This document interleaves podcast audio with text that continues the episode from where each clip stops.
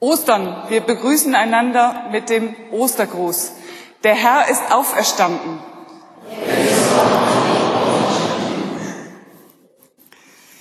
Was haben Stein, Ei und Ei mit Küken mit Ostern zu tun? Die Kinder, Bibeltagskinder wissen Bescheid. Also so ein Stein ist fest und hart. Und von fern betrachtet ist ein Ei so ähnlich wie ein Stein. Von der Farbe und äußerlich auch fest und hart. Aber es kann doch Leben rauskommen. Irgendwann fängt es an zu klopfen und dann bricht die harte Schale auf und neues Leben kommt hervor. Ostern, etwas, was hart und verschlossen schien, das Grab Jesu ist aufgebrochen. Jesus lebt, er ist seinen Jüngern erschienen und er ist bei uns an jedem Tag unseres Lebens. Ostern, etwas, was aussichtslos scheint, kann sich wenden. Dank Gottes Hilfe. Das feiern wir. Herzlich begrüße ich die Familien Honemeyer und Assmann, die heute ihre Kinder Philipp Amadee und Malte, Jasper, Malte, Gabriel zur Taufe bringen. Ich segne sie mit dem Kreuzzeichen. Philipp Amadee, ich zeichne dich mit dem Zeichen des Kreuzes. Du gehörst zu Christus, dem Gekreuzigten und Auferstandenen. Jasper, Malte, Gabriel, ich segne dich mit dem Zeichen des Kreuzes. Du gehörst zu Christus, dem Gekreuzigten und Auferstandenen. Lasst uns beten mit Worten des 118. Psalms. Man singt mit Freuden vom Sieg in den Hütten der Gerechten. Die Rechte des Herrn behält den Sieg. Ich werde nicht sterben, sondern leben und des Herrn Werke verkündigen. Der Stein, den die Bauleute verworfen haben, ist zum Eckstein geworden. Das ist vom Herrn geschehen und ist ein Wunder vor unseren Augen. Dies ist der Tag, den der Herr macht. Lasst uns darin freuen und fröhlich sein. Lebendiger Gott, hilf uns dir zu vertrauen, auch wenn alles aussichtslos ist. Du kannst unser Schicksal und unser Leben wenden. Das wollen wir glauben im Vertrauen auf Christus, der gestorben und wieder auferstanden ist. Amen. Markus berichtet über die Ereignisse von Ostern so. Wenn ein Mensch gestorben ist, sind viele traurig. Sie ziehen sich zurück es ist ihnen weh ums Herz und die Trauer fällt auf sie wie ein nasses Tuch. So auch bei den Jüngern. Sie waren unendlich traurig. Jesus war gestorben und sie wussten nicht, wieso, warum. Sie hatten sich zurückgezogen und die Trauer hatte sie fest im Griff. Alle, fast alle, bis auf drei Frauen. Maria, Salome und Maria aus Magdala. Diese drei gingen am Sonntag, als die Sonne gerade aufgegangen war, zum Grab. Sie wollten einmal noch, ein letztes Mal noch Jesus einen Liebesdienst tun. Jedenfalls dem toten Jesus. Sie wollten ihn salben. Sie hatten Salben dabei und wohlriechende Öle. Erst unterwegs fiel ihnen ein, der Stein, der große, schwere, feste Stein, der harte Stein, wer wälzt uns den Stein von des Grabes Tür? Niemand war unterwegs, niemand war vor der Tür, der hätte helfen können. Dennoch setzen sie ihren Weg fort. Als sie in den Garten kommen, Da, wo das Gartengrab ist, das Höhlengrab, sehen Sie den Stein. Aber der Stein ist weggewälzt. Die Grabhöhle ist offen. Neugierig und etwas zögernd gehen die drei näher. Und da sehen sie, das Grab ist leer. Nicht ganz. Da, wo Jesus gelegen hat, sitzt ein Mann in weißen Kleidern. Erschrocken gehen die drei einen Schritt weg von der Öffnung des Grabes. Erschreckt doch nicht, habt keine Angst, sagt der Mann. Ihr sucht Jesus, aber er ist nicht hier. Er ist auferstanden. Geht, geht zurück, sagt es seinen Freunden. Jesus lebt und er wird bei euch sein an jedem Tag eures Lebens. Da drehen die Frauen um. Da laufen sie so schnell sie können mit zitternden Knien und wackeligen Knöcheln. Und sie kommen zu den Jüngern und sie können vor Schreck erstmal nicht reden. Erstmal nicht. Gnade sei mit euch von dem, der da war und der da ist und der da sein wird. Amen. Ich lese den Predigtext aus dem Johannesevangelium. Dort steht er im 20. Kapitel, die Verse 11 bis 18. Maria aber stand draußen vor dem Grab und weinte.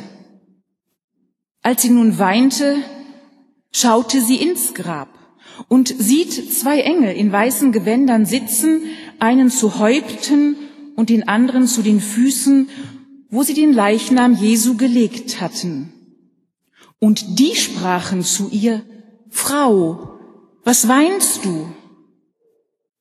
Sie spricht zu ihnen, Sie haben meinen Herrn weggenommen und ich weiß nicht, wo Sie ihn hingelegt haben.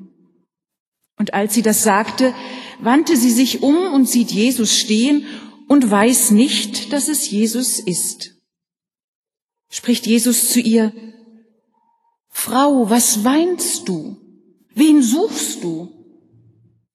Sie meint, es sei der Gärtner und spricht zu ihm, Herr, Hast du ihn weggetragen? So sage mir, wo du ihn hingelegt hast. Dann will ich ihn holen. Spricht Jesus zu ihr, Maria. Da wandte sie sich um und spricht zu ihm auf Hebräisch Rabuni, das heißt Meister. Jesus spricht zu ihr, rühre mich nicht an, denn ich bin noch nicht aufgefahren zum Vater. Geh aber zu meinen Brüdern und sage ihnen, ich fahre auf zu meinem Vater und zu eurem Vater und zu meinem Gott und zu eurem Gott. Maria von Magdala geht und verkündigt den Jüngern, ich habe den Herrn gesehen. Und das hat er zu mir gesagt. Herr, segne dein Wort an uns allen. Amen. Liebe Gemeinde, ich möchte Ihnen ein Bild beschreiben. Es ist das Bild des belgischen Malers René Magritte. Auf diesem Bild sitzt ein Maler vor einer großen Leinwand und malt. In der rechten Hand hält er seinen Pinsel, in der linken eine Palette mit Farben.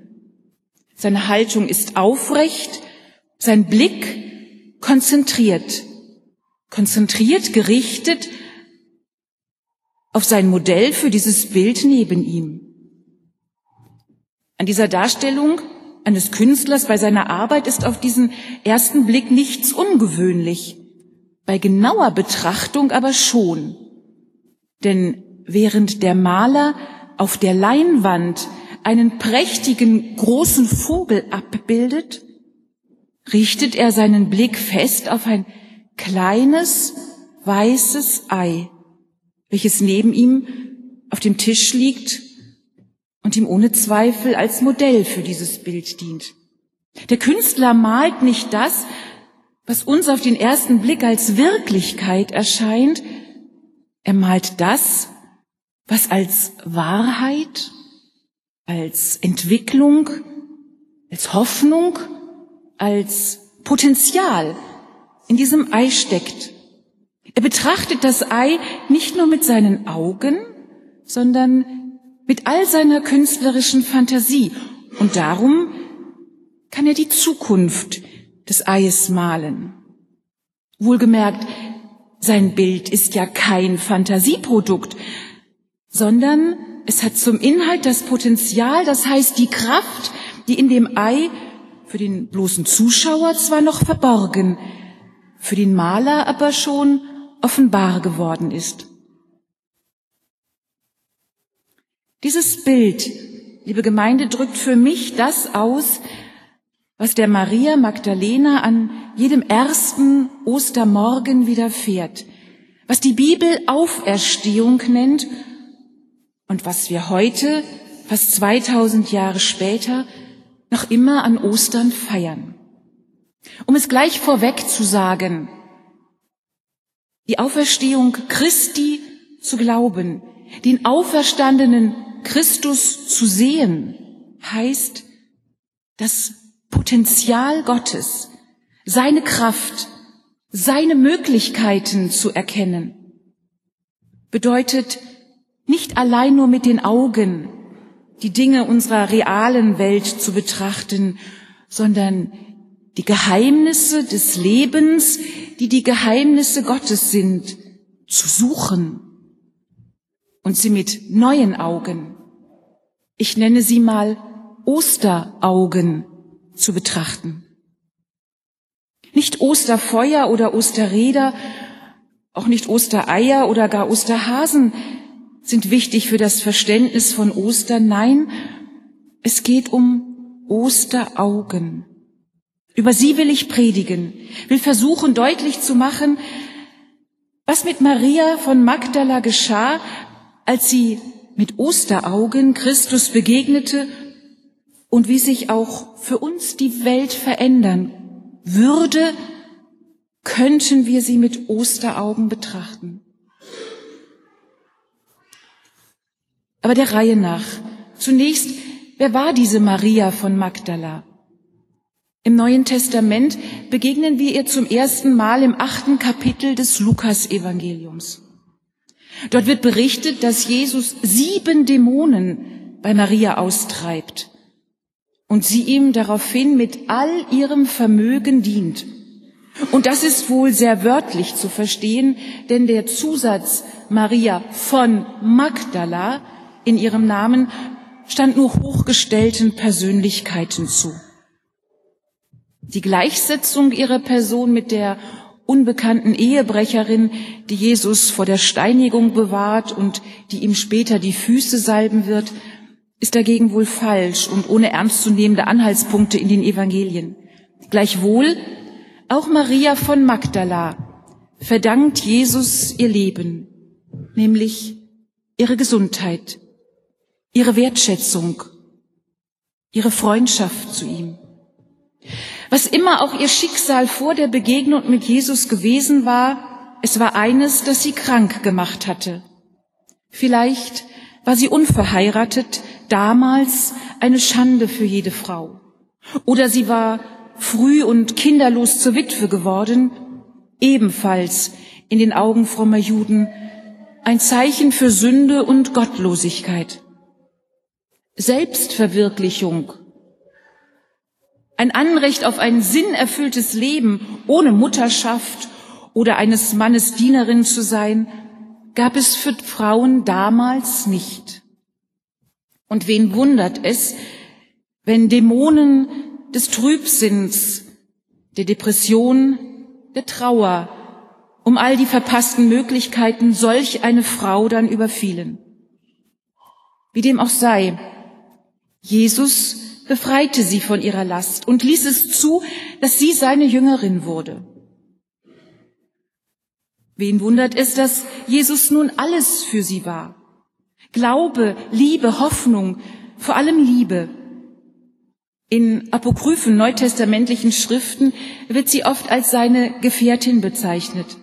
Vielleicht, weil man sich ihr Jüngerinnen-Dasein nicht anders erklären konnte. Wie denn auch war doch Religion in der damaligen Zeit reine Männersache. Frauen gehörten ins Heim, an den Herd, hatten den Männern zu dienen und ganz bestimmt nicht mit einem Meister durch die Gegend zu ziehen. Aber für Gott gibt es nun kein Ansehen der Person, keinen Unterschied zwischen arm und reich, schwarz und weiß, Mann und Frau. Sein Wort und seine Taten gelten allen. Und nun ist dieser Jesus tot. Sie, Maria, hatte es mit angesehen, ist eine Augenzeugnissen der Ereignisse am Karfreitag gewesen, hatte bis zuletzt bei dem Sterbenden am Kreuz ausgeharrt. Sie hat die Liebe ihres Lebens sterben sehen dort auf Golgatha, hat ihre Hoffnung in Leichentücher gehüllt und sie zusammen mit dem Erfüller ihrer Sehnsucht und dem Befreier ihrer irdischen Gebundenheiten ins Grab gelegt. Er, der ihr Halt und Orientierung gegeben hatte, der ihren Körper, Geist und ihre Seele hatte gesunden lassen, war tot. Und mit ihm auch ihr Leben. Kein Licht mehr weit und breit, auch kein Lachen und keine Fröhlichkeit, nur Finsternis und Traurigkeit. Ich bin überzeugt, Maria hat weder in der Nacht nach Jesu Tod noch in der Nacht vom Sabbat auf den ersten Tag der Woche geschlafen. Darum geht sie auch so früh, lange vor Sonnenaufgang zum Grab. Es zieht sie an den Ort ihrer Trauer. Hat sie doch nur dort das Gefühl, ihm nahe sein zu können. Sie will ihn noch einmal sehen, noch einmal vor Augen haben, ihn noch einmal berühren, mit ihm sprechen, auch wenn er stumm bleiben wird. Vielleicht kann sie ja doch noch etwas für ihn tun. Ihre Liebe braucht einen Gegenstand und sei es auch nur ein Leichnam. Doch sie findet nicht den Ort ihrer Trauer, denn der Stein zum Grab ist fortgerollt. Und als sie daraufhin ins Grab sieht, sieht sie es leer. Ja, jetzt ist wirklich alles, alles fort. Nichts, gar nichts mehr da. Nicht einmal der Leichnam ihres geliebten Herrn. Und zu ihrer Trauer kommt der Schock. Sie ist außer sich, weil völlig hilflos und absolut allein. Vergessen alles, was er gesagt hat, Selig sind die Traurigen, denn sie sollen getröstet werden. Und was ihr einem meiner geringsten Brüder oder Schwestern getan habt, das habt ihr mir getan. Fort auch die Worte aus ihrem Gedächtnis bei seinem letzten Mahl. Nehmet hin und esset, das ist mein Leib. Nehmt hin und trinket, das ist der Kelch, das Neue Testament in meinem Blut, das für euch vergossen wird. Nichts Nichts erinnert Maria mehr. Sie ist am Tiefpunkt ihrer Existenz. Ein Mensch in größter Verzweiflung, der sich nicht einmal mehr wundern kann. Wundern darüber, dass im leeren Grab zwei Engel sitzen und sie ansprechen. Weib, was weinst du? Sie nimmt deren Existenz gar nicht wirklich wahr. Sie spricht zu ihnen, Sie haben meinen Herrn weggenommen und ich weiß nicht, wo Sie ihn hingelegt haben. Ganz auf sich und ihr Leid konzentriert, blind verrannt in ihren Gefühlen, scheint sie taub gegenüber Gottes, Engel und Menschenwort. Und da nicht einmal ein Engel sie trösten kann, macht sich nun Gott selbst auf. Doch sie hält ihn für den Gärtner. Sie sieht zwar das, was vor ihren Augen liegt, sieht den fortgerollten Stein, sieht das leere Grab, sieht zwei Engel am Fuß und Kopfende der Stelle, der Jesus eigentlich liegen sollte, doch sie versteht nicht. Wie heißt es im kleinen Prinzen des Antoine de Saint-Exupéry? Die Augen sind blind, Man muss mit dem Herzen suchen. Aber genau das tut Maria nicht. Warum? Auch sollte sie etwas suchen, von dem sie fest überzeugt ist, es verloren zu haben. Nun aber geschieht etwas dort in den frühen Morgenstunden zwischen Nacht und Tag, dort an der Stelle des Todes, dort am Grab. Und dieses etwas ist eigentlich nicht in menschliche Worte zu fassen. Die Bibel nennt es Auferstehung, um klarzumachen, etwas ganz Ungeheures, etwas ganz Neues, eine neue Schöpfung, hat gerade dort stattgefunden. Gott hat sich für uns Menschen neu erfunden. Gerade weil Gott ganz und gar entgegen der Behauptung Feuerbachs nicht die Projektion menschlicher Wünsche ist, weil kein Mensch einen Gott erfinden würde, der bereit ist zu leiden und zu sterben, muss Gott nach der Kreuzigung einen neuen Anfang machen.